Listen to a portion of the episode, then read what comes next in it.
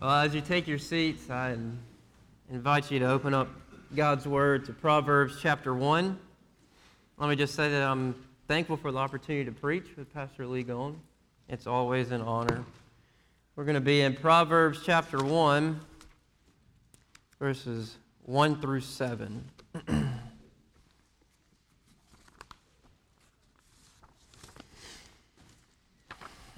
so I'll begin reading with verse 1, and then we'll pray. The Proverbs of Solomon, son of David, king of Israel.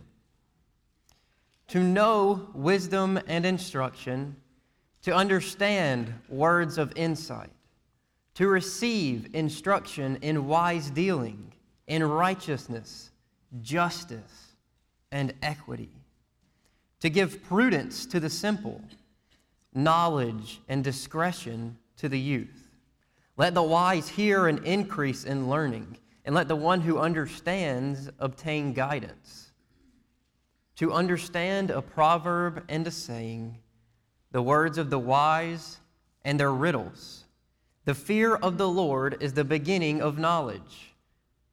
Fools despise wisdom and instruction. Let's pray.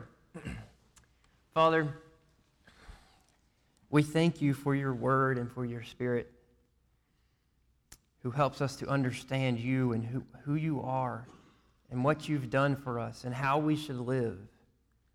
Lord, we come to you confessing that we need wisdom. And so we pray that by the power of your Spirit, you will send us on that path this morning. Would you give us understanding, give us knowledge, give us wisdom? We pray this in Jesus' name. Amen. When I was a little kid, my dad would always put me to bed. That's just how it worked out. So he would usually take me in my room, he would lay me down, and then he would stay in there for a few minutes afterwards. And so sometimes we would talk, sometimes he would tell me stories, sometimes we would just get to messing around, and I would be laughing and getting all wound back up, and then you would hear from the other side of the house, It's time for bed. My mom telling us to be quiet and actually go to bed. But he always, he always told me stories, and one of the stories that I remember is the story of Solomon. I don't know why he told me this story. I don't know why it stuck with me out of all the other things that we would have talked about. But he told me that Solomon asked God for wisdom and God gave it to him and blessed him for it. And so I learned at a young age we need wisdom. We need to ask for wisdom. We need to pray for wisdom. Ever since then, I've been fascinated by wisdom, but I learned something as I got older. I'll give you an example. I went to, right before I went to high school, I had been playing soccer with all my friends, and then I decided, well, maybe I want to play football instead. Well, to me, it was like, well, if I make the wrong decision, I lose all my friends. What if I get hurt playing football? It was this massive decision that I had to make. And so I said, oh, I remember, I need wisdom. So then I go over to my Bible in my room one night, plop the thing open, start reading, and Israel is being judged, and so and so is going to war with so and so. And so I'm thinking, well, if football is Israel and soccer is, and it's like, well, then how do I know which one? Apparently, that's not how wisdom works. So I had to learn. Sometimes we know that we need wisdom, we don't really know what it looks like. We don't really know how to get it. Obviously, that example is an exaggeration, but it gets the point across. And so, God provides us basically a blueprint for wisdom. And this is called the prologue to Proverbs, the introduction to Proverbs. And so God gives a blueprint to wisdom. He's given us the basics to start walking on the path to wise living. So in Proverbs 1 through 7 here, God teaches us that wisdom begins with an all consuming fear of God, that wisdom ends in being an ambassador for Christ and his kingdom, and that wisdom comes as you cleverly and humbly walk with Christ in perseverance. So, first, wisdom begins with an all consuming fear of God. God is showing us the necessity of fearing Him. And so we go to the last verse that we read, but we're going to start there because it says in verse 7, if you'll look there, the fear of the Lord is the beginning of knowledge. Fools despise wisdom and instruction. This is written, it's kind of like hmm, one, it's basically one big long sentence. You can think of it as like a poem, maybe. So, verse 1, it says, Well, these are the Proverbs of Solomon. They've been compiled because he was the wise king. And then 2 through 6 are saying, To know wisdom and instruction, to receive instruction, to give prudence. And these are, for all of our grammar people, infinitives. And so it's saying, the Proverbs of Solomon are written in order to help us to know wisdom, in order to help us to receive instruction. You get the idea. And then you skip down to verse 7, and this is the motto. Proverbs says, This is where you got to start. The beginning is the fear of the Lord. It's not what you begin with and then leave behind. It's more like the first and controlling principle is this is the foundation and without this, you can't have wisdom. And so you have to start here, and you don't leave here, but you build on top of here. You build on top of the fear of the Lord. So, what's the nature of fearing God? What's it like? The fear of the Lord is to be consumed in worshipful submission to the personal God of the covenant who provides the redemption of his people. It's a long definition, but it gets to the heart of the fear of the Lord because it starts with to be consumed, to be consumed in worshipful submission. To be consumed with the fear of the Lord is to be absolutely enthralled by God, to be captivated by Him, to be fascinated with God. Back in college, I worked at a summer camp, and it was in the mountains up near Brevard in North Carolina. It was a beautiful place, and so there's mountains all around, but there was one relatively level spot that they had cleared. It was basically like a football field, just a big field, but all around it were trees, and behind the trees were all these mountains. And so one day we had all the kids out there, and everybody's playing, and just one of those afternoon storms in the mountains came, and it was just like the sun set, and it was dark in the middle of the afternoon, out of nowhere. And so, you know, it gets dark and everybody's like, it might storm. This doesn't look good. And then you hear the thunder rolling through the mountains. And it gets closer and you start to almost feel the mountains shake. So at that point, we're thinking, okay, we got to start wrapping things up. And then it was just out of nowhere.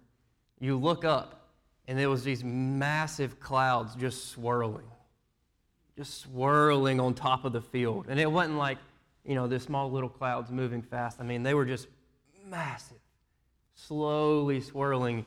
And it was like somebody hit pause on life. I mean, everybody, kids, counselors, directors, everybody just stopped and looked up. And finally, one of the counselors said, Y'all, our God made that. And it was just like, whoa. You could feel the power in the air. It was terrifying, but at the same time, all I could think was, I want to know that power. I want to know him. I want to know what that's like. It, I, don't, I don't know how to explain it, but it's like, for me, maybe I'm just weird, but if you put me somewhere and there's a massive cliff and you see it's just down for hundreds of feet and you think, if I fall off of that, I will die. There is no chance I'm going to live. But also at the same time, something in me is like, you got to get as close as you can. You got to see over it. You got to see how far down it goes. The fear of the Lord is kind of like that. It's like, that's terrifying. He's so powerful, so holy, so perfect. But something is pulling me towards it. I just have to know. I have to know Him. He's my creator. I have to know it. You see, when you think about fear, you can ask my friends that come up for the children's message. You think about fear, we think of the fear of the monsters under the bed. I've mentioned this before. And that kind of fear, it paralyzes us. We're stuck. It's like pull the covers up and don't move. But the fear of the Lord, it's a mobilizing fear. It's like, I feel this reverence and this awe, but I want to walk towards it. I want to know more of it. I want to get lost in the wonder of it. And even I want to be a part of it. Because God, who is worthy to be feared, is the personal God, the personal God of the covenant who brings a people to himself. And so he moves us into that people of God as we fear him. He wants to have a relationship with his people. He wants to unite a people to himself in an unbreakable covenant where you're never lost, never alone. You never don't have the resources for something. You never have to truly be afraid of something because who's greater? God is. Who am I going to fear? I'm going to fear God over whatever's happening in my life. And it's bound by a covenant made in the blood of Jesus Christ, who willingly came, offered himself as a sacrifice for our sins, died the death that we deserve to die, did that in our place, all because Father, Son, and Spirit wanted a people. We don't deserve it. We say, How can me, on the grand scheme of the universe, a tiny human being, fallen, sinful, not deserving of eternal life, how can I respond to this? I want to know that power. I want to experience that good and mobilizing fear. How can I get there? Well, Jesus provided the way. He says, I am the way, the truth, and the life. No one comes to the Father except through me. And then not only does he say it, he goes and accomplishes it. He goes and does it. He says, No one can come except through me. Now here I am laying my life down for God's people so that they can be brought in to be this people of God. So let's come to this God. Let's run to him. Repent, turn away from our sins, and run to the God who is the all powerful, mighty God of the universe who provides salvation for his people. And then, if you don't, if you neglect the fear of the Lord, Proverbs says, then you are a fool. Look again at verse 7. The fear of the Lord is the beginning of knowledge. Fools despise wisdom and instruction. Who despises and turns away from their own Creator who made them, then sacrificed his own Son to be able to redeem them, bring them back to himself? Who turns away from that? The fool. Who rejects wisdom and direction or instruction in verse 2? Who walks away from what is right and what is just and what is fair? Verse 3. Who rejects knowledge and prudence or cleverness? Verse 5. It's the fool. It's the fool. Look over at John 3 19. As you turn to John 3 19, we see this played out. Where he starts and he says, And this is the judgment. The light has come into the world, and people love the darkness rather than the light because their works were evil. It's foolish to love the darkness more than the light. It's foolish to remain in the dark, not knowing the ways of righteousness and goodness. You see, the light shows us the way to go. The light leads us to wisdom. The light leads us to our God. But the darkness, we're lost. And so sometimes, what do we talk about? We, I just got to know who I am. I'm trying to find my identity. I'm trying to figure out who I really am. The problem is, if we're doing those things outside of trusting in God, if we're doing those things outside of the fear of the Lord, then we're walking in the dark. So if you're walking in the dark trying to figure out who you are and how you're supposed to live and what you should do, how are you going to find it without the light? You're lost and confused, which is why we feel lost and confused a lot of the time because we don't start with the foundation. The foundation has to be I fear the Lord my God through Jesus Christ. And so everything that I do in my life is based off of that relationship where I am submitted to my God. And when I'm submitted to my God, then I'm able to see the light. And the light leads me on my path through wisdom because that's where Jesus is. So we have to come to God and know God, and then He leads us to the light. But if we reject the light and continue walking in darkness, Proverbs says, we're a fool because we're despising wisdom and instruction. Wisdom and instruction, excuse me. We're despising the one thing that tells us the answers that we need. It doesn't make sense. And that's the reality of sin. It doesn't make sense. Our God makes sense. So the writer of Proverbs says, Stop here. Before you go any further, fear the Lord. Don't go any further without coming to the light of Christ and letting Him lighten your path, letting Him show you the way to go, letting Him show you the right ways and the good paths because He wants, what be- wants what's best for you. And so, through fearing Him, He offers wisdom. And so, if we see that wisdom begins with the fear of the Lord, then what does it end with? Wisdom ends in being an ambassador for Christ and his kingdom. Let's, let's look at how we get there. See, the nature of wisdom in the Proverbs in the Bible is that it shows itself in extremely practical actions. You can call it like skills for life. There's Bible verses that mention wisdom in building the tabernacle and knowing how to construct the tabernacle. There's wisdom and understanding mentioned in verses about um, strategy and skill in um, dealing with other people, interactions and planning. Wisdom is for all of life. And so just knowing good stuff, just knowing Bible information isn't enough. That's not wisdom. Wisdom is knowing and applying. Wisdom is knowing and living. Wisdom is applying who God is to living your life. Wisdom is applying who God is in every area of your life. It's all of life.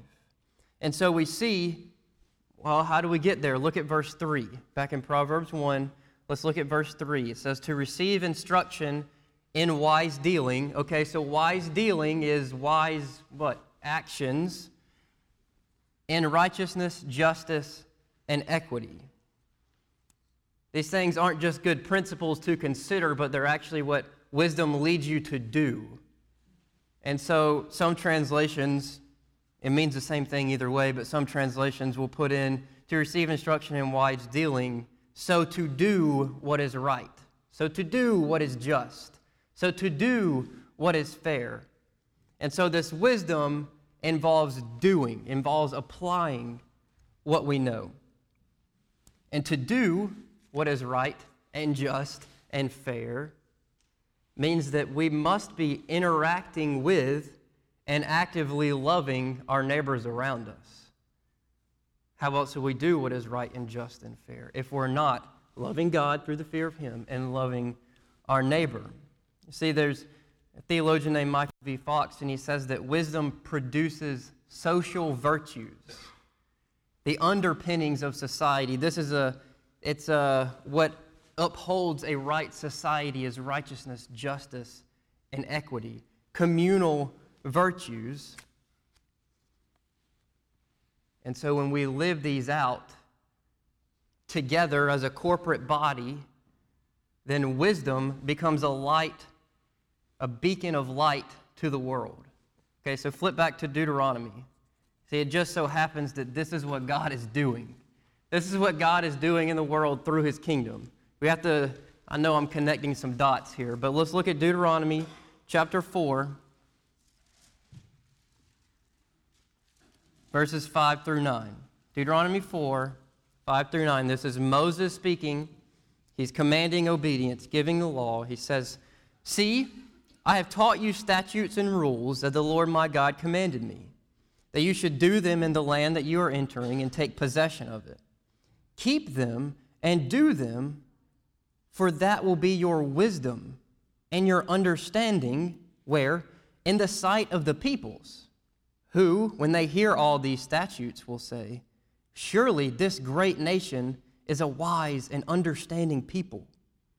For what great nation is there that has a God so near to it as the Lord our God is to us whenever we call upon him? And what great nation is there that has statutes and rules so righteous as all this law that I set before you today? Let's stop there. Did you get that? What nation has a God so near to it, the personal God of the covenant, who is himself righteous, just, and fair, and then creates a people. Remember, he's the covenant God who redeems his people, creates a people who are to follow him in his ways, which are righteous and just and fair. You see, the, our wisdom and our understanding is otherworldly because it comes from our God above. And so it's different different than the wisdom of the world, like Paul will talk about in the New Testament. And when people see what God is doing, it becomes a beacon of light to the world. They say, Who is that God? What makes those people wise? What gives them understanding? It's their relationship with God. What kind of people are so near to their God that they start to become like Him? as we're sanctified, as we're made like Christ. It's a beacon of light to the world. And it's not just the Old Testament. Isaiah 9 7. It's what God is doing in the past, in the present, and in the future. Isaiah 9 7. Of the increase in his government of peace, there will be no end on the throne of David and over his kingdom to establish it and to uphold it with justice and with righteousness from this time forth and forevermore. The zeal of the Lord of hosts will do this. You see, the kingdom of Christ is a kingdom of justice and righteousness, a kingdom of peace. And when you come to Christ, you're made a part of that kingdom. And when you fear the Lord, then you're walking the first steps to wisdom. And as you walk in wisdom, you are made like Christ, who is himself righteous and just and fair. And then you become part of God's people, and God's people shine as a light in the world, saying, Look at our God. Look at who he is. And God says, the zeal of the Lord will do this. The Lord will accomplish it. His kingdom will come. His kingdom, His will, will be done. And so, as you are pursuing wisdom, as you are living this life, you are becoming a part of God's kingdom. God uses means, He uses His people to bring other people into His kingdom. He uses His people to do what is right and just and fair. And so, again, remember, we feel lost. We feel like, what am I here to do? What is my purpose on this earth? Well, as you pursue wisdom, God is using you in his kingdom on this earth. And that is a beautiful thing. It's also comforting because he's going to do it. The gates of hell will not prevail against the church. He's going to do it. And that's what you get to be a part of as you pursue wisdom through the fear of the Lord. You're to be a, a servant and a partner in God's everlasting kingdom. And so we know wisdom begins with the fear of the Lord. Wisdom ends in being an ambassador for Christ's kingdom. How do we get there? What do we need to do? What steps do we take? Well, wisdom comes as you cleverly and humbly walk with Christ in perseverance. Wisdom comes as you cleverly and humbly walk with Christ in perseverance. Proverbs tells us, if you keep reading in Proverbs, that there are dangers. Dangers come as you pursue the path of wisdom. Externally, outside, there are temptations to go after sex and money and pride. Proverbs 9 makes a character that, uh, that they call Lady Folly. Chapter 9 says, Lady, Lady Folly is standing in the streets and she's calling. She's calling to all the, the naive. She's calling to all those who aren't wise and she's saying, Come in. I'll give you choice food. I'll give you banquets and parties.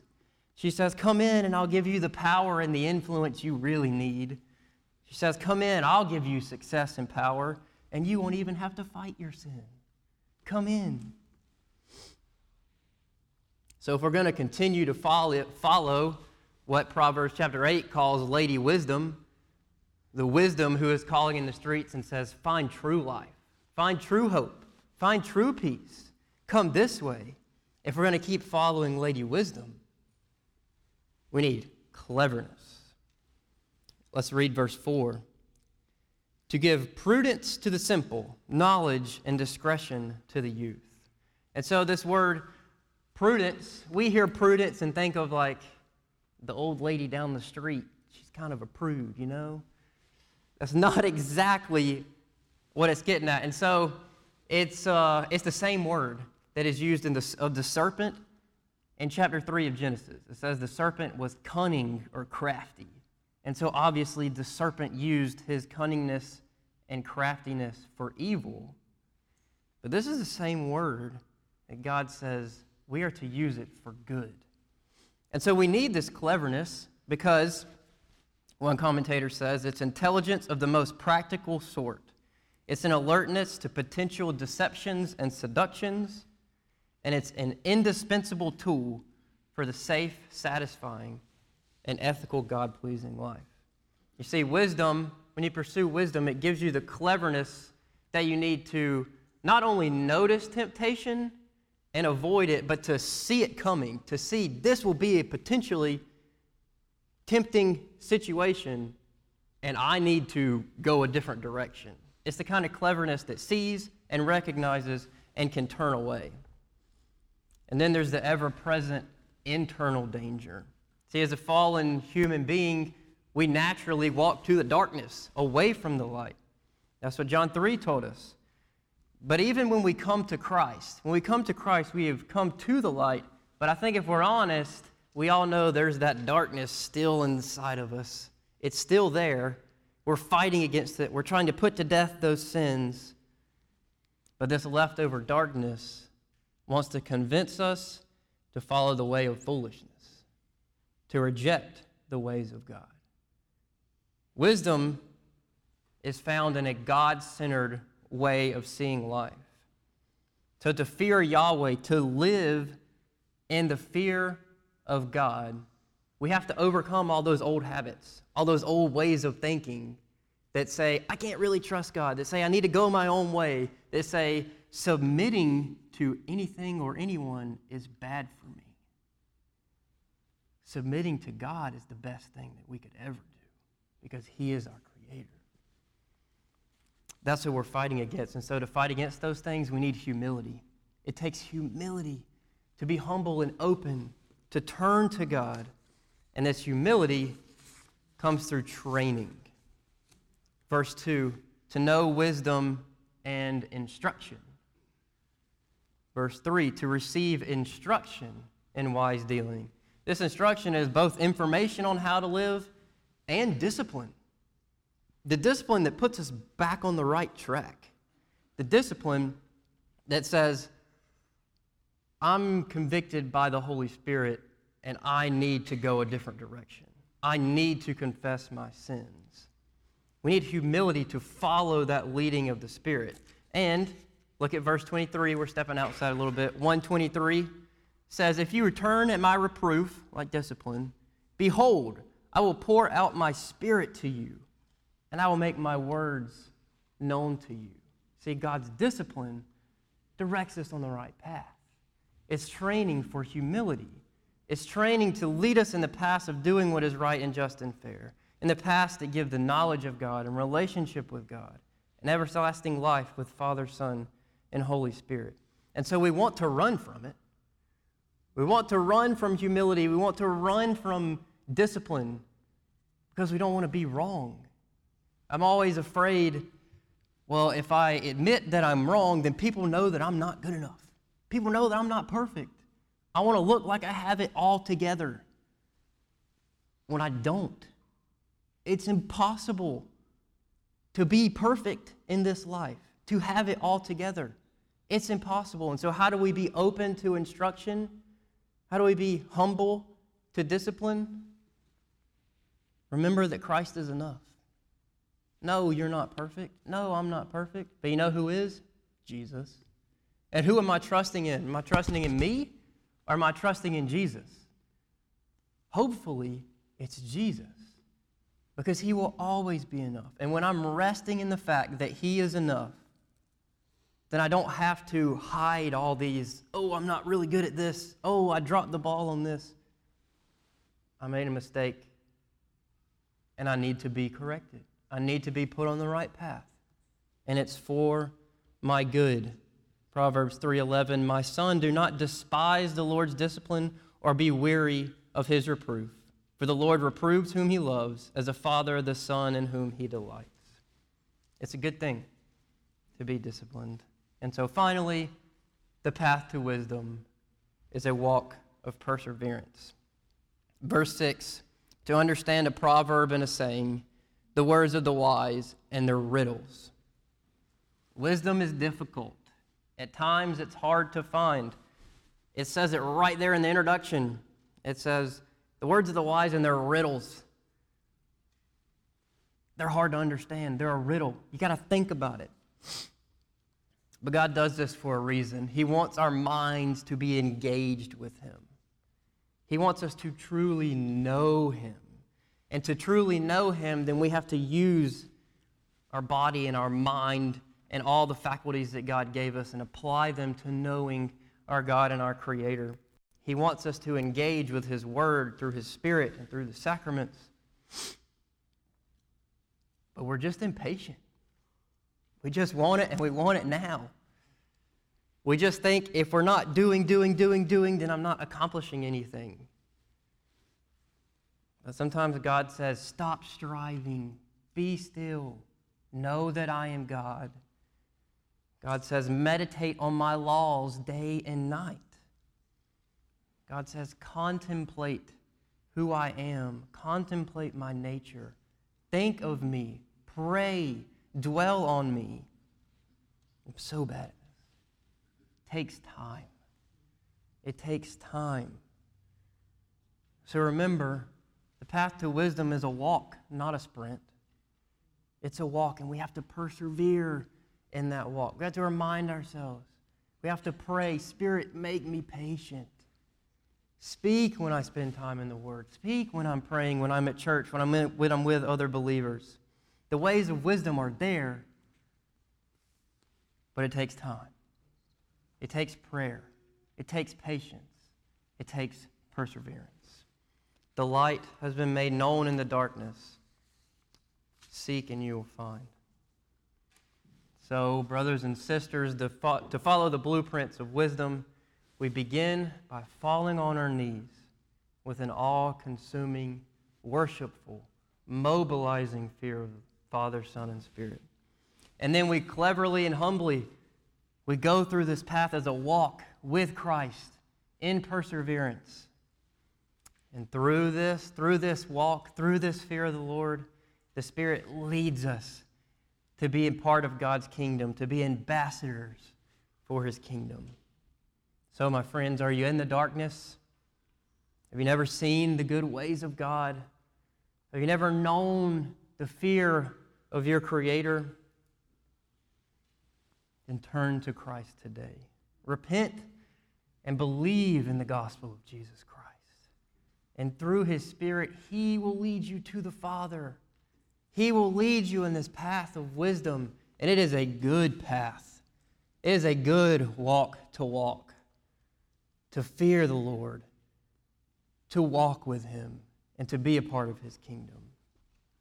And brothers and sisters, maybe you do know Christ, but you feel lost and you don't know where to turn. You've got big decisions coming. You got big life. Life is just happening. It's everywhere. Where do I go? What do I do? Do I get married? Do I stay single? Do I go to school here? Do I go to school there? Do I change jobs? It's okay. You need wisdom. We all need wisdom. James 1 5 tells us if any of you lacks wisdom, let him ask God, who gives generously to all without reproach, and it will be given to him. Our God is faithful, he answers our prayers. Patiently walk with him in the ways of wisdom. Let's pray. Father, you are wonderful and kind, providing your spirit and providing wisdom and providing life in your name. We pray, Lord, that all of us here will be brought into your kingdom and walk the path of wisdom. Will you show yourself to us? Because when we see you, we will fear you. When we truly see you, we will want to know you. And when we know you, we will want to walk with you.